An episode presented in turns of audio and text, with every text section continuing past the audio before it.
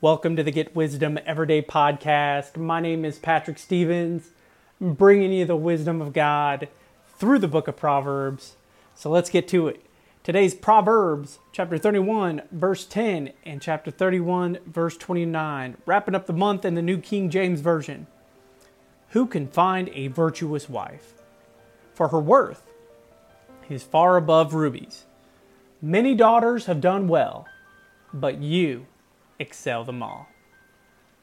As I reflect on this, I gotta tell you, I, Patrick Stevens, have found a virtuous wife.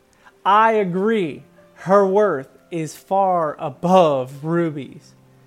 You see, when I was single, there are many times, for many years, that I prayed for my Proverbs 31 wife. I wasn't simply praying to find her, but I was praying for her, even before I knew who she was. One thing I knew for sure is that I trusted God and I trusted His timing. His timing was perfect. Babe, I love you. Many daughters have done well, but you excel them all.